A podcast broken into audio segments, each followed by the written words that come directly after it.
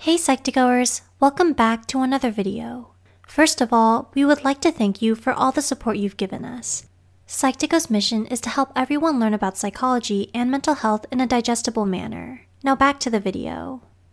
Do you have difficulty identifying how you feel? Have you been prioritizing everyone else's needs before your own? Some of these negative behaviors may have been developed from your childhood experiences, particularly from emotional childhood neglect. Children have emotional needs, just as important as other necessities like food and clothing. When a parent neglects these needs, their children may develop certain negative behaviors that follow them into adulthood. So, to help you better understand your emotional health and development, we've made this video to look at 8 signs of emotional childhood neglect. Before we begin, we would like to mention that this video is created for educational purposes only and is not intended to substitute a professional diagnosis.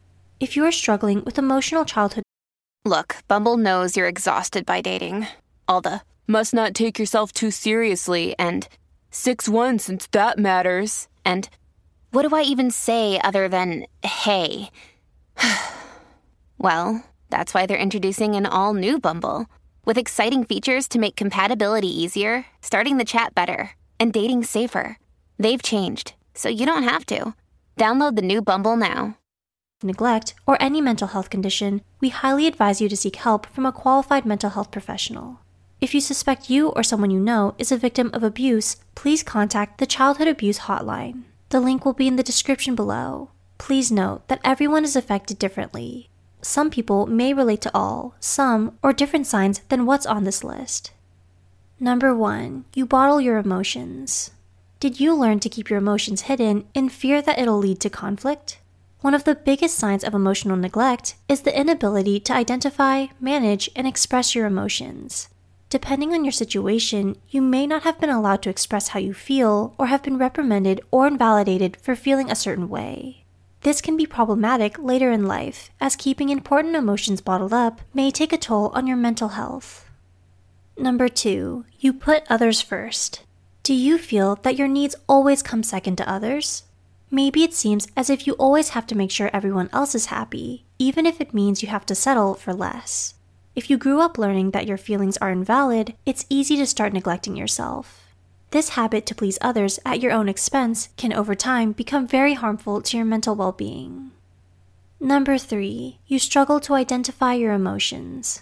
Do you find it difficult to respond when someone asks you how you feel? If you grew up in a household when your feelings were neglected by your family, you may have been reinforced to avoid thinking about how you feel or believe that your feelings aren't important. This can affect your decision making ability, since not knowing how you feel about certain ideas and situations can make it much harder to navigate through them. Number 4. You feel broken. Do you feel like you lack importance or that your emotions are out of control? Emotions are important because they help guide you to make decisions, formulate opinions, and influence how you interact with others.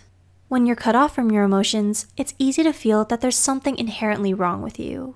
When you don't have your feelings validated, and when you don't learn the necessary skills to identify, manage, and express your emotions, it's easy to feel alienated from everyone else. Number 5. You're hard on yourself. Do you often get caught up in the little details and prioritize perfection? You may fear rejection far more than what it's worth, and part of it may be due to your childhood experiences. It's possible to not know the correct way to handle failure and imperfection, simply because you haven't been offered a healthy way to learn those skills. Number 6. You fear dependency. Do you find it difficult to ask for help when you really need it? If your emotional needs have been neglected, you may feel that asking for help is a source of conflict. In the past, you may have been scolded for asking for help, and so you find it difficult in the present to do so. It may seem easier to simply do it yourself. However, this fear of dependency may take away your ability to collaborate with others. Number 7. You lack self esteem. Do you always compare yourself to others? Having your emotional needs neglected may lead to serious consequences regarding how you perceive yourself. You may have grown up in situations where you're constantly pitted up against others. This may result in a tendency to see everyone else as competition, which may lead to feelings of isolation as well as low self esteem. In any case, if your feelings have been neglected, it can be difficult to know your worth. Number 8. You're empty on the inside. Can you identify or manage how you feel? Being able to regulate your emotions is a highly important learned skill. It's easy to feel helpless if you've been in situations where you weren't allowed to develop these skills. You may not be sure how to manage your emotions or what to feel and when. These are troubling feelings that can make everyday functioning difficult. Emotional neglect in childhood can make it difficult to regulate and express our emotions later on. Fortunately, there's always help available. If you are a child or know of one experiencing any kind of neglect, know that your feelings and struggles are valid and that resources are available. The Childhelp National Child Abuse Hotline is a great resource to reach out to, and we've added the link to it in the description below. If you find this video insightful, like and share this with others who may find it useful too.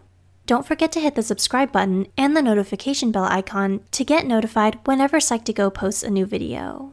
All the references used are also added in the description box below.